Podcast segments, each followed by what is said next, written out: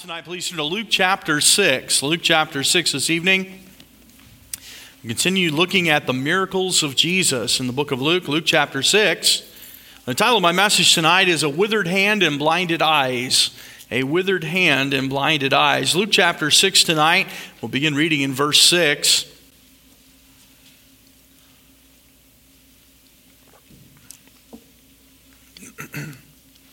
And it came to pass also on another Sabbath that he entered into the synagogue and taught. There was a man whose right hand was withered.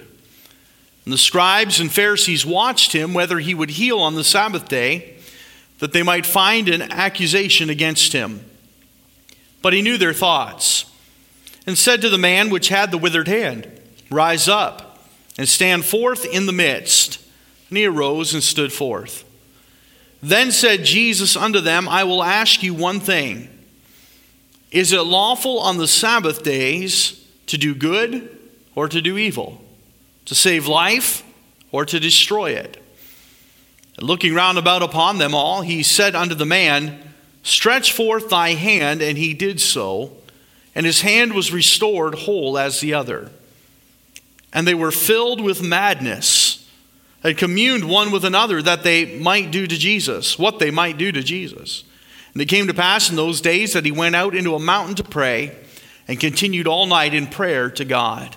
Our Heavenly Father, we do thank you for your word again, and we ask, Lord, that you'd help us tonight. Father, help us to hear something from your word and just use your Holy Spirit, we pray, Lord, to speak to us. Lord, I need your help, and so I surrender to you and ask for your filling. And Father, that you might be honored and glorified as we just outline the Word of God and make sense of the reading. And Father, I pray you speak to our hearts through it. In Jesus' name we pray. Amen. We're getting to the point in Jesus' ministry now where his reputation would precede him. And Jesus' custom, as the Bible has already told us, was to attend the synagogues on the Sabbath day and to read the scriptures. Now, I, don't believe that he could just walk into any synagogue and open up the scrolls and read, for people wouldn't know who he was. And so when we read about him reading the scriptures, I believe it was likely in the synagogue or his home uh, assembly place that he would have grown up in, likely in Nazareth. The Bible is very plain about that, that Jesus was faithful in attending worship. Earlier in the chapter, we read in Luke chapter 6 and verse 1, if you'll read with me, and it came to pass on the second Sabbath after the first that he went through the cornfields, and his disciples plucked the ears of corn and did eat, rubbing them in their hands. And certain of the Pharisees said unto them, Why do ye that which is not lawful to do on the Sabbath days?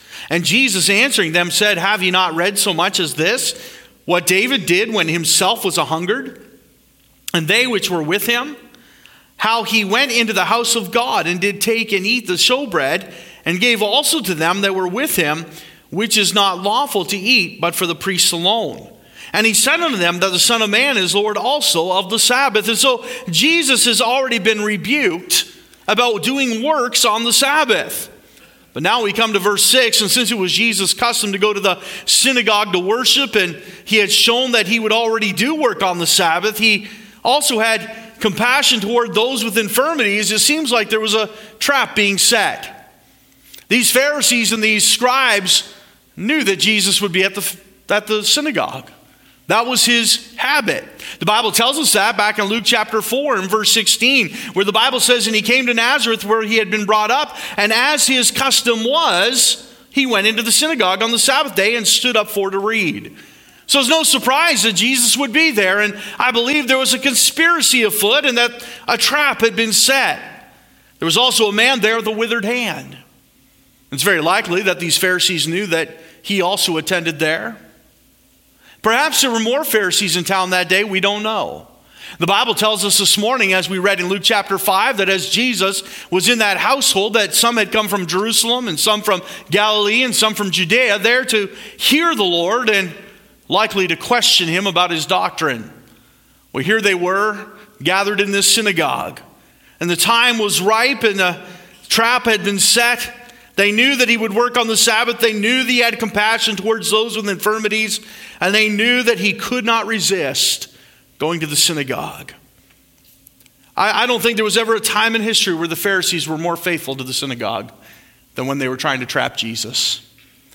I just want to do something very similar to this morning, and I don't normally preach this way, but I, I want to do this again tonight just because it's kind of the way it fell out. I'm just going to give you the outline again. Give the entire outline, and then I'm just going to draw three principles from Scripture that I want you to notice tonight. So start with me in verse 6, and we'll give you, first of all, the characters. The characters. We notice right away uh, a regular man with a withered hand. The Bible says in verse 6 And it came to pass also on another Sabbath that he, Jesus Christ, entered into the synagogue and taught, and there was a man whose right hand was withered. Now, I don't believe there's any idle words in Scripture, and the fact that it was his right hand is implying that this was his dominant hand. This was the hand that he would use for work, and the word withered means that it was crippled and retracted. It had shriveled in some way.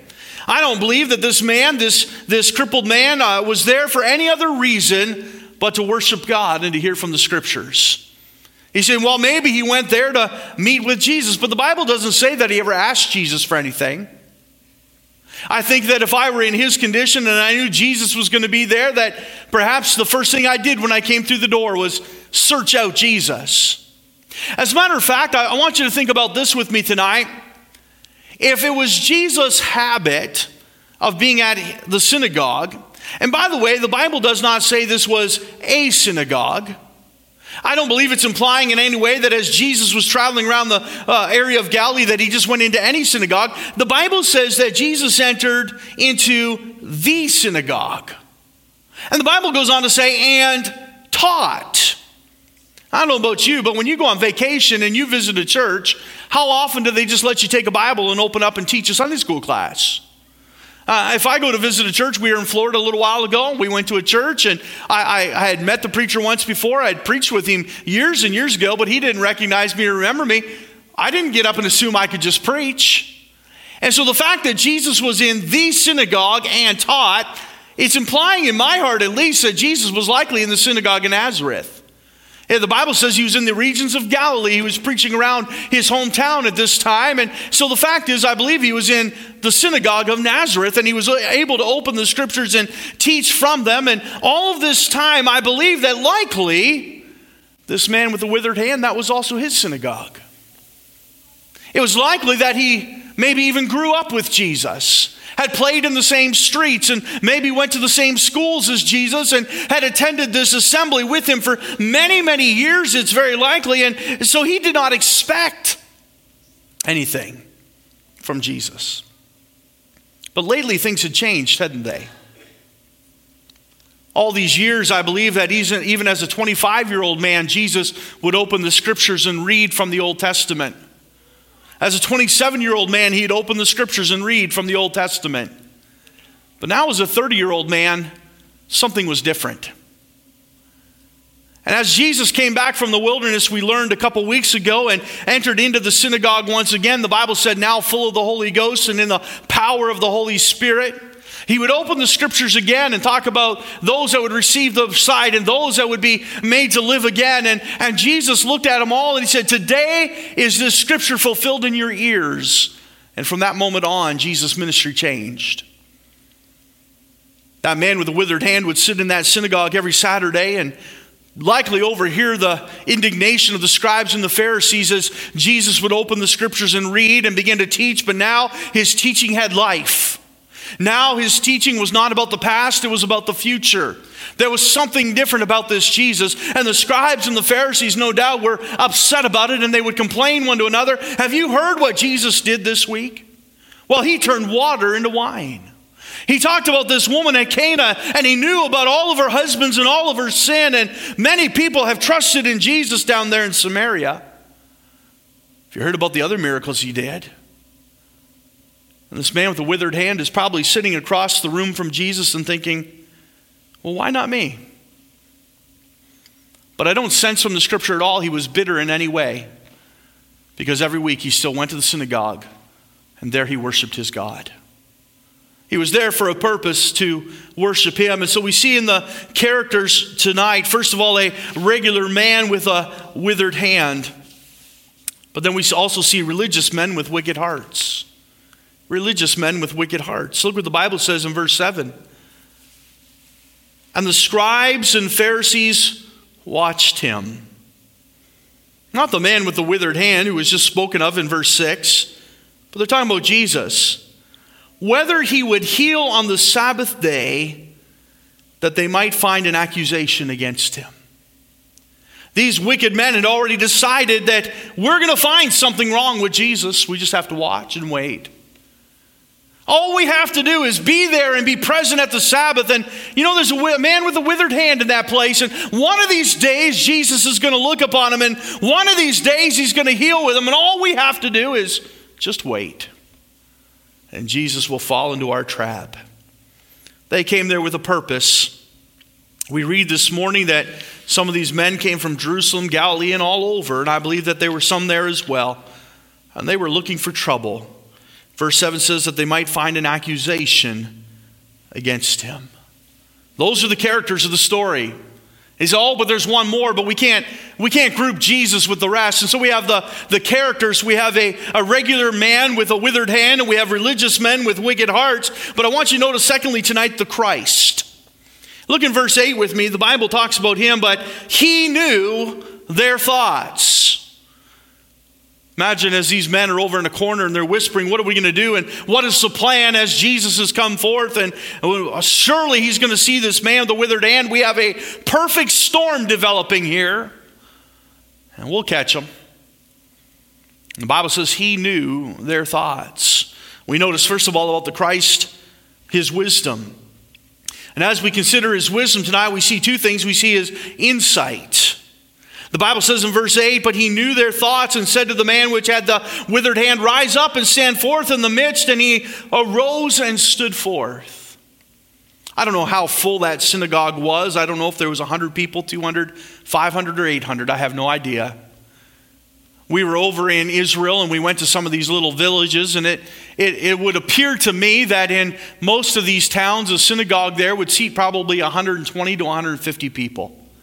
We stood in the ruins of some of those rooms and we saw the different layouts, but they were all about the same size and probably 120 to 150. And if we assume that it was maybe 100 people there that day, it would, it would stand to reason that there were other people with needs.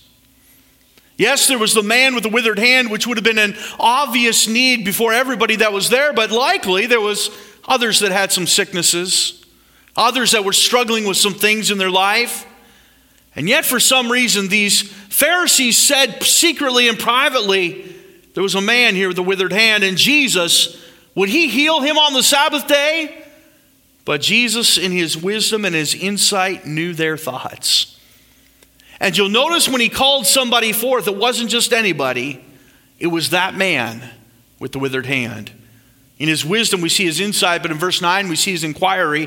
Verse 9, the Bible says, Then said Jesus unto them, I will ask you one thing Is it lawful on the Sabbath days to do good or to do evil, to save life or to destroy it? How do you, how do you answer a question like that? Is it wrong to do good? And Jesus had so much wisdom in his, his insight and his inquiry tonight that we just see a little bit about the character of the Christ. And we see not only his wisdom, but secondly, we see his, his work. In verse 10, the Bible says, And looking round about upon them all, Jesus took a glance around the room. I believe he looked each Pharisee and each scribe in the eye. And the Bible says he said this He said unto the man, Stretch forth thy hand. And he did so. And his hand was restored whole as the other. Well, here's the thing, folks. I don't even see anything that Jesus did. I, I, I have no doubt in my mind that Jesus did the miracle.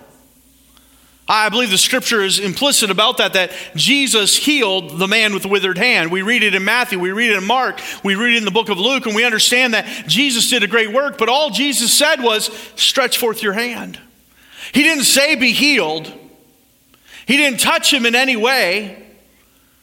He, he didn't do some faith healing thing and slap him in the forehead. He just said, simply stretch forth your hand. And when he did, his hand was whole, just like his other hand. I want you to notice that, first of all, his work was a discreet healing. If anybody did any work on the Sabbath that was obvious to the uh, Pharisees, it would have been the man with the withered hand, for he actually stretched forth his hand. We went, when we went to Israel, Wendy, you'll remember, and Karen was there, and others that were here. When you went to the motels, on, on the Sabbath day, the elevators stopped on every single floor. And you said, why is that? Because it's work to reach out your hand and push a button. That's against the Torah. That's against the laws of God. And so, can you imagine the man that reached forth his hand? That must have been work. And it wasn't Jesus at work, then it was the man. And yet they were mad at Jesus because they knew where the power lay. They knew that it was Jesus. It was a discreet healing, but it was a definite healing. The Bible says he stretched forth his hand. As he did so, his hand was restored whole as the other. I want you to notice the third thing we see in the scripture. We're just outlining. We'll get to our principles in a moment. The third thing I want you to see is we see the characters, we see the Christ, but we also see the communion. Look at verse 10. Sorry, verse 11. And they were filled with madness and communed one with another what they might do to Jesus. Isn't it interesting that the word communed is used there? When we think of communion, we think of something that is sweet and has fellowship involved in it. We gather around the Lord's table, and sometimes that's called communion, where we commune together over a common thing. But the word communion just simply means to fellowship around something that is shared in common. And we notice, first of all, they communed around their anger. The Bible says they were filled with madness. The word madness there means uh, an anger that is filled with rage, it's more than just anger. Somebody said this dogs get mad, people get angry. But boy, I've seen some people mad too, haven't you? They froth at the mouth, and to be mad is for your anger to turn into rage. You might say, well, that fellow's just stark raving mad. And we understand that that involves a, a, temper that's gone beyond and it exhibits a rage. And that's exactly what the Bible says about these Pharisees. They communed together, they had something in common. What was it? They were filled with madness. They were angry. And by the way, they weren't angry that the man was healed. They were angry that it happened on the Sabbath. What a sad thing. So they communed around their anger, and secondly, they communed around their agenda. Look what it says at the end of the verse. They communed one with another what they might do to Jesus. It doesn't say what they might do with Jesus, but they might do to Jesus. Boy, that implies something wicked, doesn't it? They had this plan in their heart, and this anger and this rage filled their heart that Jesus. By, by, by, the way, I don't believe it bothered them so much that they had he had defiled the Sabbath. I think it bothered them because they were losing grip on their religion, and all that they knew was about to fall apart. We've talked about the characters, we've talked about the Christ, we've talked about the communion. Let me give you the conclusion tonight, and I'll give you the three things I want you to catch. Here's the first principle. This miracle revealed the brutality of religion. This miracle revealed the brutality of religion. I will probably say this about every third sermon I preach for the rest of my life. We believe in relationship, not religion. Get that in your heart. As a child of God, uh, it is because of a relationship with Jesus Christ, it is not because of religion. You can be religious about a lot of things. Some of you brush your teeth religiously. That means just doing the same thing over and over and over. Religion, in a spiritual sense, means to try to uh, uh, achieve a, a spot of righteousness with God through our dead works. It's trying to please God, working our way to God.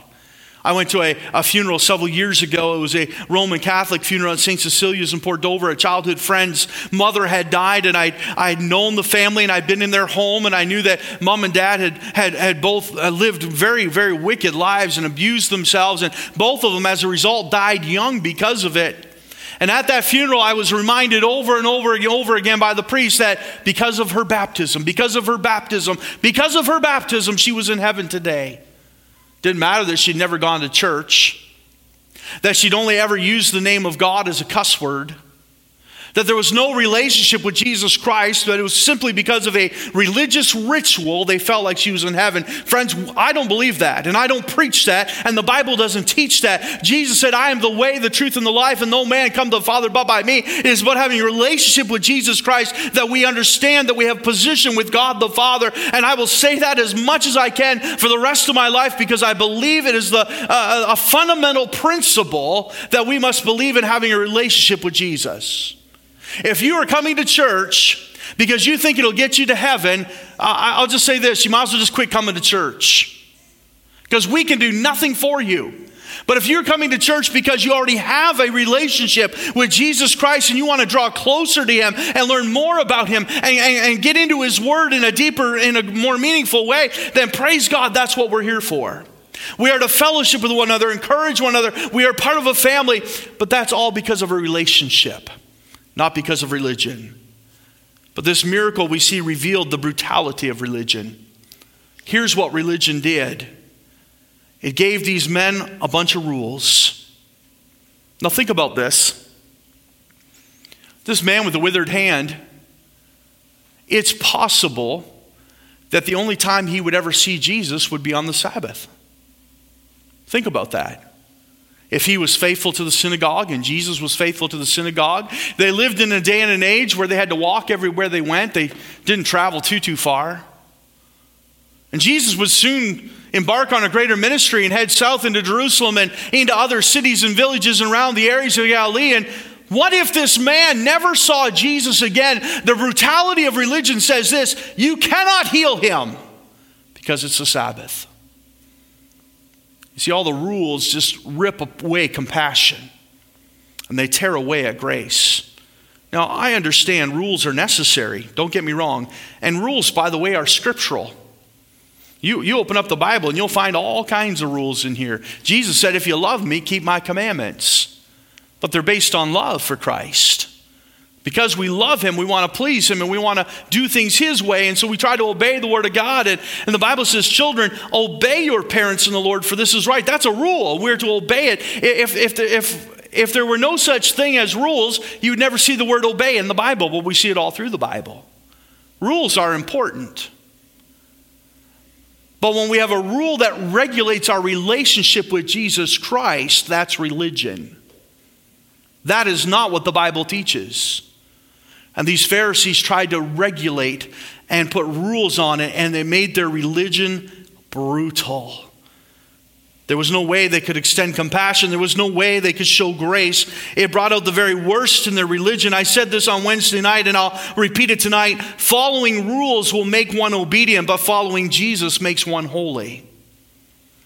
Let me say that again. Following rules makes one obedient, but following Jesus will make you holy. This miracle revealed the brutality of religion. Secondly, here's your second principle this miracle revealed the blindness of the religious. The title of my message tonight was A Withered Hand and Blinded Eyes. And here's why for this one principle. These Pharisees just couldn't see it, could they? I mean, they were looking right at it. They were staring at the Christ. As a matter of fact, they said, let's keep an eye on this thing.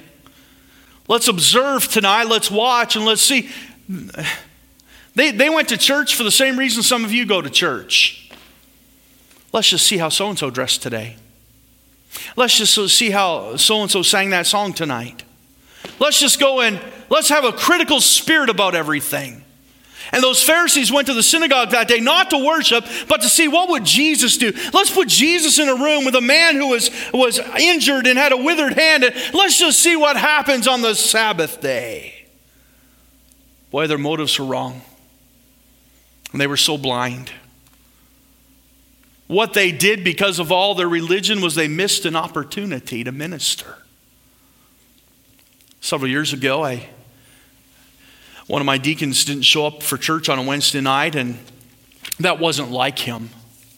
He was an older gentleman, and so I, I was concerned because he, uh, he was always faithful, and I thought, well, maybe he wasn't feeling well. He was well in his 80s. And so I, I just gave him a call. I said, hey, I just want to make sure you're feeling okay. Boy, when you're faithful and you miss, people notice. And I don't mean in a bad way, I mean in a good way. And so we noticed right away he wasn't there, and I called, and he said, You know, Pastor, he says, I was just on my way out the door to come to church, and he says, a lady next door was working in her yard, and he says, I thought, boy, I've, how many times have I walked by her on my way to church and never told her about Jesus? So he says, I stopped and I told her about Jesus.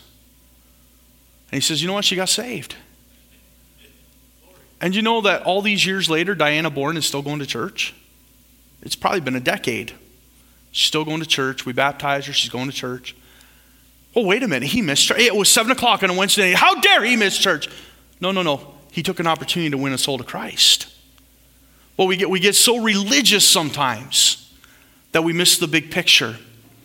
The, this miracle reveals the blindness of the religious. The Pharisees were completely blinded to the need of the man. With the, they, they didn't care about him.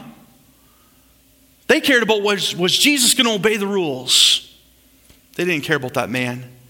Here's what they did they used him as bait to try to trap Jesus. Turn, if you will, to Matthew chapter 23. We're almost done. I'll move quickly. Matthew chapter 23. I'm going to read quite a few verses here very quickly, so you listen fast. Then spake Jesus to the multitude and to his disciples, saying, The scribes and the Pharisees sit in Moses' seat. All therefore, whatsoever they bid you observe, that observe and do, but do not ye after their works. For they say and do not. For they bind heavy burdens and grievous to be borne and lay them on men's shoulders, but they themselves will not more uh, will not move them with one of their fingers. But all their works they do for to be seen of men. They make broad their phylacteries and enlarge the borders of their garments and love the uppermost rooms at feasts and chief seats in the synagogues and greetings in the markets and to be called of men rabbi rabbi and be not ye called rabbi for one is your master even christ and all ye are brethren and call no man your father upon the earth for one is your father which is in heaven. Neither be ye called masters for one is your master even christ. But he that is greatest among you shall be your servant and whosoever shall exalt himself shall be abased and he that shall humble himself shall be exalted. But woe unto you scribes and Pharisees, hypocrites, for ye shut up the kingdom of heaven against men, for ye neither go in yourselves, neither suffer ye them that are entering in to go in. Woe unto you, scribes and Pharisees, hypocrites, for ye devour widows' houses, and for a, a pretense make long prayer. Therefore ye shall receive the greater damnation. Woe unto you, scribes and Pharisees, hypocrites, for ye compass sea and land to make one proselyte, and when he is made, ye make him twofold more the child of hell than yourselves. Woe unto you, ye blind guides, which say, Whosoever shall swear by the temple, it is nothing. But whosoever shall swear by the gold of the temple, he is a debtor. Ye fools and blind, for whether is greater the gold or the temple that sanctifieth the gold? And whosoever shall swear by the altar, it is nothing. But whosoever sweareth by the gift that is upon it, he is guilty. Ye fools and blind, for whether is greater the gift or the altar that sanctifieth the gift? Whosoever therefore shall swear by the altar sweareth by it, and by all things thereon. And whosoever shall swear by the temple and sweareth by it, by him that dwelleth therein. And he that shall swear by heaven sweareth by the throne of God and by him that sitteth thereon. Woe unto you, scribes and Pharisees, hypocrites, for ye pay tithe of mint and anise and cumin, and have omitted the weightier matters of the law judgment, mercy, and faith. These ought ye to have done, and not to leave the other undone. Ye blind guides which strain at gnat and swallow a camel, ye owe unto you scribes and Pharisees and hypocrites, for ye make clean the outside of the cup of the platter, and within they are full of extortion and excess. Thou blind Pharisee, cleanse first that which is within the cup and platter, that the outside of them may be clean also. Woe unto you, scribes and Pharisees, hypocrites, for ye are like unto whited sepulchres, which indeed appear beautiful outward, but within full of dead men's bones and of all uncleanness. Even so ye also outwardly appear righteous unto men, but within ye are full of hypocrisy and iniquity. Boy, that sums it up pretty good, doesn't it? The Bible says that this miracle revealed the blindness of the religious. Jesus said to them in Matthew 23, Boy, you look good on the outside, but you're a mess on the inside. And how many times in Matthew 23 did he say, You're blind? You don't see the truth. Matthew chapter 7, verses 22 and 23 say this Many will say to me in that day, Lord, Lord, have we not prophesied in thy name? And in thy name have cast out devils, and in thy name done many wonderful works. And then will I profess unto them, I never knew you. Depart from me, ye that work iniquity. I, I don't mean to add to Scripture, but I think you could honestly put in there, and we've been religious, and we've kept the Sabbath, and we've kept all the rules of the law, but we didn't show any love or compassion or grace. And Jesus says, I never knew you. Depart from me. This miracle revealed the blindness of the religious. And finally, this miracle revealed the beauty of restoration. Notice what the Bible says about this man. Luke chapter 6. Then said Jesus unto them, I will ask you one thing Is it lawful on the Sabbath days to do good or to do evil? To save life or to destroy it? And looking round about upon them, all he said unto the man, Stretch forth thy hand. Now look at the next phrase, and he did so, and his hand was restored, whole as the other. Here's, here's what's often missed in this story. This man stretched forth his hand, and it was whole like all the other hand, or his other hand. And he went happily home, rejoicing and praising God, and a fight breaks out in the church house. Pharisees and the scribe, the Bible says, were filled with madness. They began to commune with one another. What are we going to do to Jesus? Boy, have you ever been to a church business meeting like that? I hope not. They got together and they got angry, but here's the sad part, folks. Do you know that in that religious crowd, they likely had some needs as well? I think odds would say that some of them had a family member who stood in need of a touch from Christ. There was no doubt that maybe some in that group were sick themselves, but because of the hardness of their hearts, the withered man walked home healed and whole, and they missed out on a touch from Jesus. You see what happens? This miracle shows us the beauty of restoration. I, I, I don't want to focus on those other religious crowd. I want to think about that man with the withered hand, how he was feeling. God touched him, God restored him. The book of Matthew tells us that he rejoiced now that he was made whole. Think of all the things that were going through his mind as he walked home and he's looking at the hand. Well, hey, I can go back to work. I can take care of my family again. I can put food on the table. I can put a roof over their head. I don't have to depend on people anymore. I can just trust in God and go about my business. His life was changed. This religious crowd, they missed out on the work of Christ and the beauty of restoration.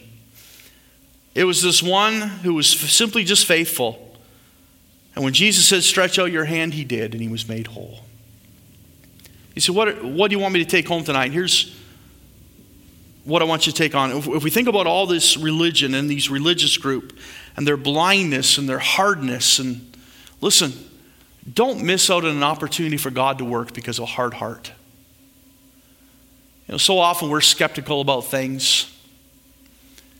And we're so careful about the things that we hear, and well, we don't want to be called charismatic. Listen, I got to tell you what, I serve an omnipotent God, a God who is all powerful. I have seen God work. Uh, we've heard testimony in this church, people that have come back with their scans cleared and they're healed of cancer. And, you say, well, once, twice, probably five or six times in the last few years. I'm thinking of Caesar, I'm thinking of Joanne, I'm thinking of Jim Wood, and those that have had all these scans come back, and all of a sudden there's no problem anymore. They cut Jim's neck open. They went down into fix his heart and they said, We don't see a problem in there. What, what are we doing in here? God healed him. I, I, I serve a big God and a powerful God. But if you're going to be stuck to this, this religious nonsense that God has to fit, and here, here's what it is for the Pharisees, God had to fit into their box. God doesn't fit in anybody's box. Because just when you think you got him in a box, he starts walking on the water. And just when you think you got him in a box, he starts calming the storming seas. He's a big God, he's an all powerful God. And for a man in the Bible that didn't have a title, he wasn't called a Pharisee or a scribe, here's what his name will go down in history as the man with the withered hand. He's the one that got the blessing from God for simply obeying and stretching forth his hand. Listen, don't miss the work of God because of a hard heart, because of religious blindness, because of a lack of grace or compassion on somebody else. Let, let God work in you and let God work through you to be a help and a blessing to others. Let's pray tonight. Father, we thank you for your word. Speak to our hearts, we pray. Father, if there's a message in this tonight, it might be this. We may not have a withered hand, but we could have blinded eyes. I mean, in a spiritual sense, Lord. And Father, I think sometimes we miss opportunities to see God work in our hearts and lives because we just chalk it up and say, well, God doesn't do that anymore. God doesn't work like that. We're Baptists after all. But God, I know that you are an all powerful, almighty God who delights in the impossible. The Bible says, For nothing shall be impossible with God. Lord, as we study these miracles, we see time and time again that Jesus can do anything he wants to do. You are a sovereign God. Help us to trust in you. Grow our faith as a result of this study through the miracles of Christ. Lord, we'll thank you in Jesus' name. Amen. Let's stand tonight with our heads bowed and our eyes closed. And we're just going to let the piano play and Brother Baker sing. If God spoke to your heart, you just step out and come and do business with God.